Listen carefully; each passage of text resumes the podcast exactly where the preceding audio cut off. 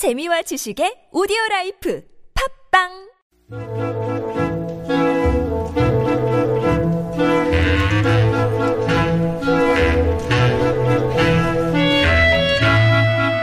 네, 서울 속으로 전입니다. 화요일 일부에 만날 수 있는 원래 이 시간에 만날 수 있는 서울 타임머신 이제 출발해 보겠습니다.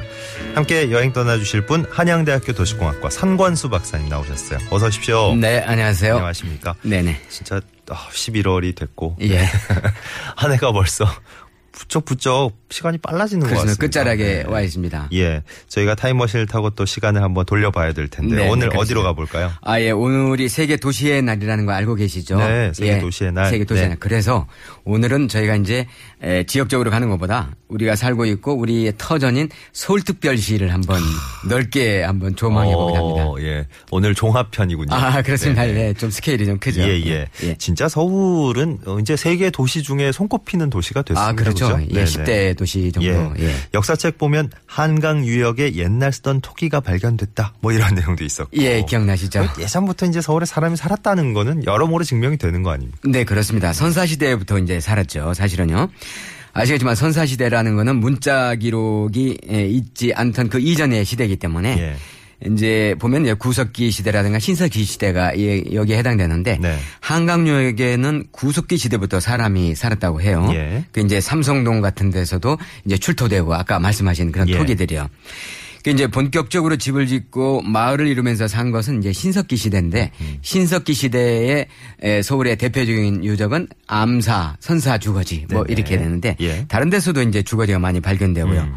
청동기 시대는 이제 본격적인 농경 문화 시작이잖아요. 예. 그래 이제 그때 에, 역시 이제 한강 유역, 강남, 송파, 뭐 강동구 같은 데서 집터가 발굴이 됐는데 예. 한강 유역에서 청동기 시대에 사용되던 이제 톡이라든가 그다음에 이제 고인돌이 또 어, 나왔죠. 음. 네네. 고인돌이 있다는 것은 계급 사회가 출현했다는 그런 어떤 반증인데 예. 사실은 이러한 것들이 백제 건국의 기반으로 작용을 했죠. 그렇군요. 예. 지금도 뭐 저 선사시대 유적들이 예. 곳곳에 이제 서울에 남아 있지만 그렇습니다. 가보면 가보면 아, 정말 서울이 유구한 전통과 역사를 아, 그렇죠. 새삼 느끼게 다시 되시죠. 한번 깨닫게 됩니다. 네. 서울이라는 이름을 언제부터 썼을까요? 예, 학자들은요, 서울이라는 발음의 연원을 삼국시대 신라 초기로 보고 있습니다. 음.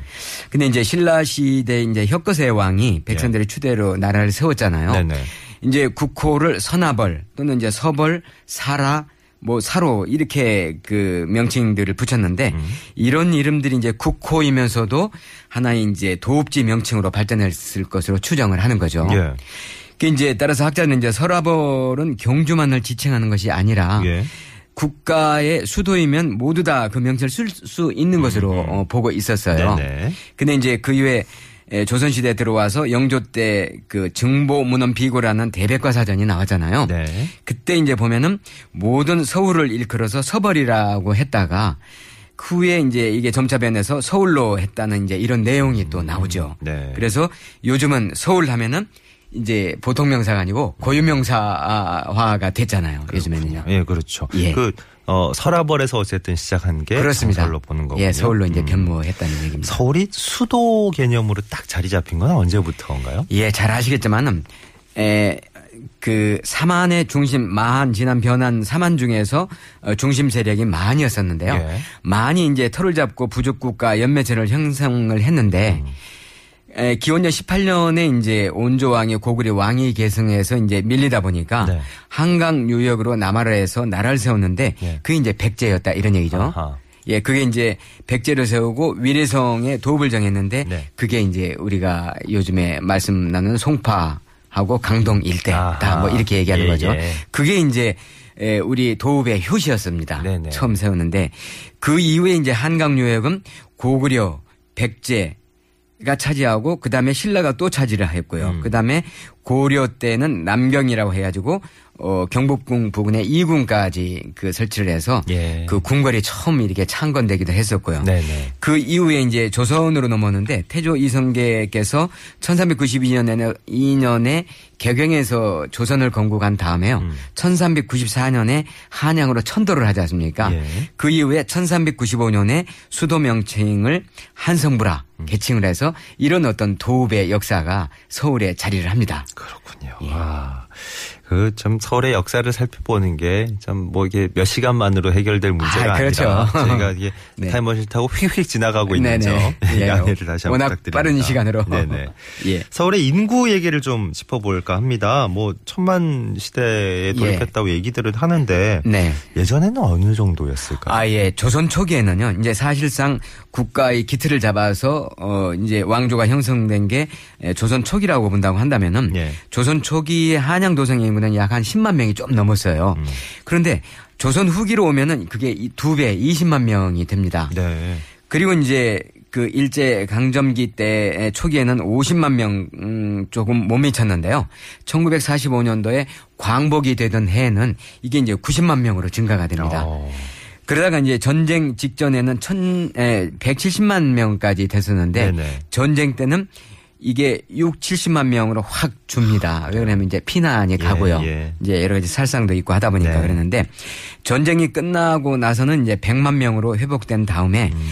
1960년 그러니까 1960년대부터는 저희가 산업화가 어, 네. 이제 시작되잖아요. 그렇죠, 그렇죠. 그때부터는 서울의 인구가 250만 명에 어, 육박을 했고요. 예.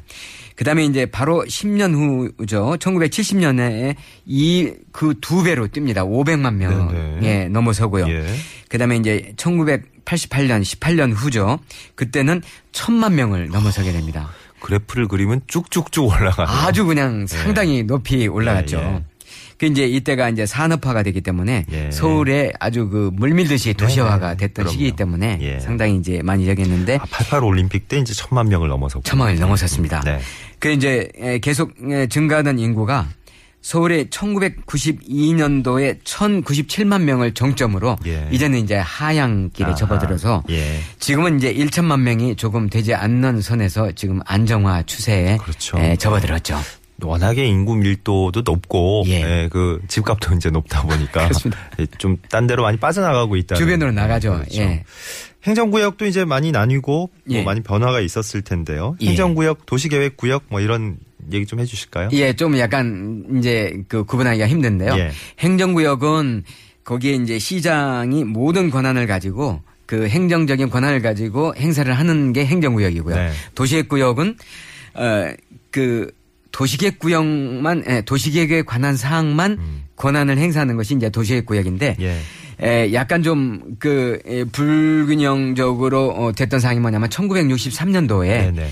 에, 행정구역을 개편하면서 음. 에, 서울 주변에 있는 도시 예를 든다면은 광명시의 철산동이라든가 하안동이라든가 네.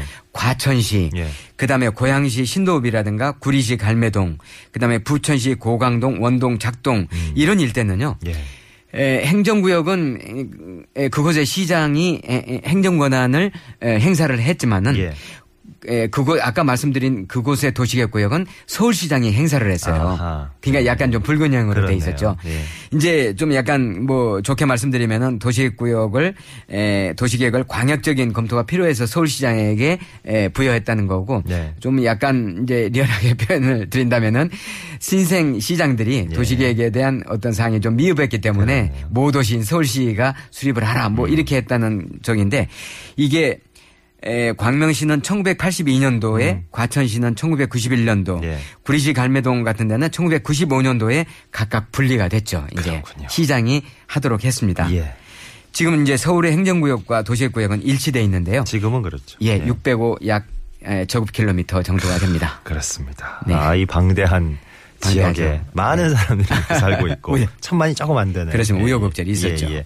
아, 뭐 서울 얘기하다 보면 뭐 아까도 잠깐 말씀드렸지만 네. 어, 저희 참 서울 타임머신 시간 통해서 자주 나온 얘기인데 예. 뭐 한성 판윤 예, 예, 얘기도 판윤. 해야 되고 네. 뭐 근대 역사도 얘기할 게 정말 많은데요. 예. 네. 차후에 예, 다음. 기회에 한 번더 어, 2탄을 준비하도록 예, 기회가 하죠. 있죠. 네. 또, 네. 자, 오늘 서울 타임머신 세계 도시의 날을 맞아서 서울 특별시 한번 쭉 살펴봤습니다. 한양대 도시공학과 선권수 박사님과 함께 했어요. 고맙습니다. 네, 안녕히 계세요.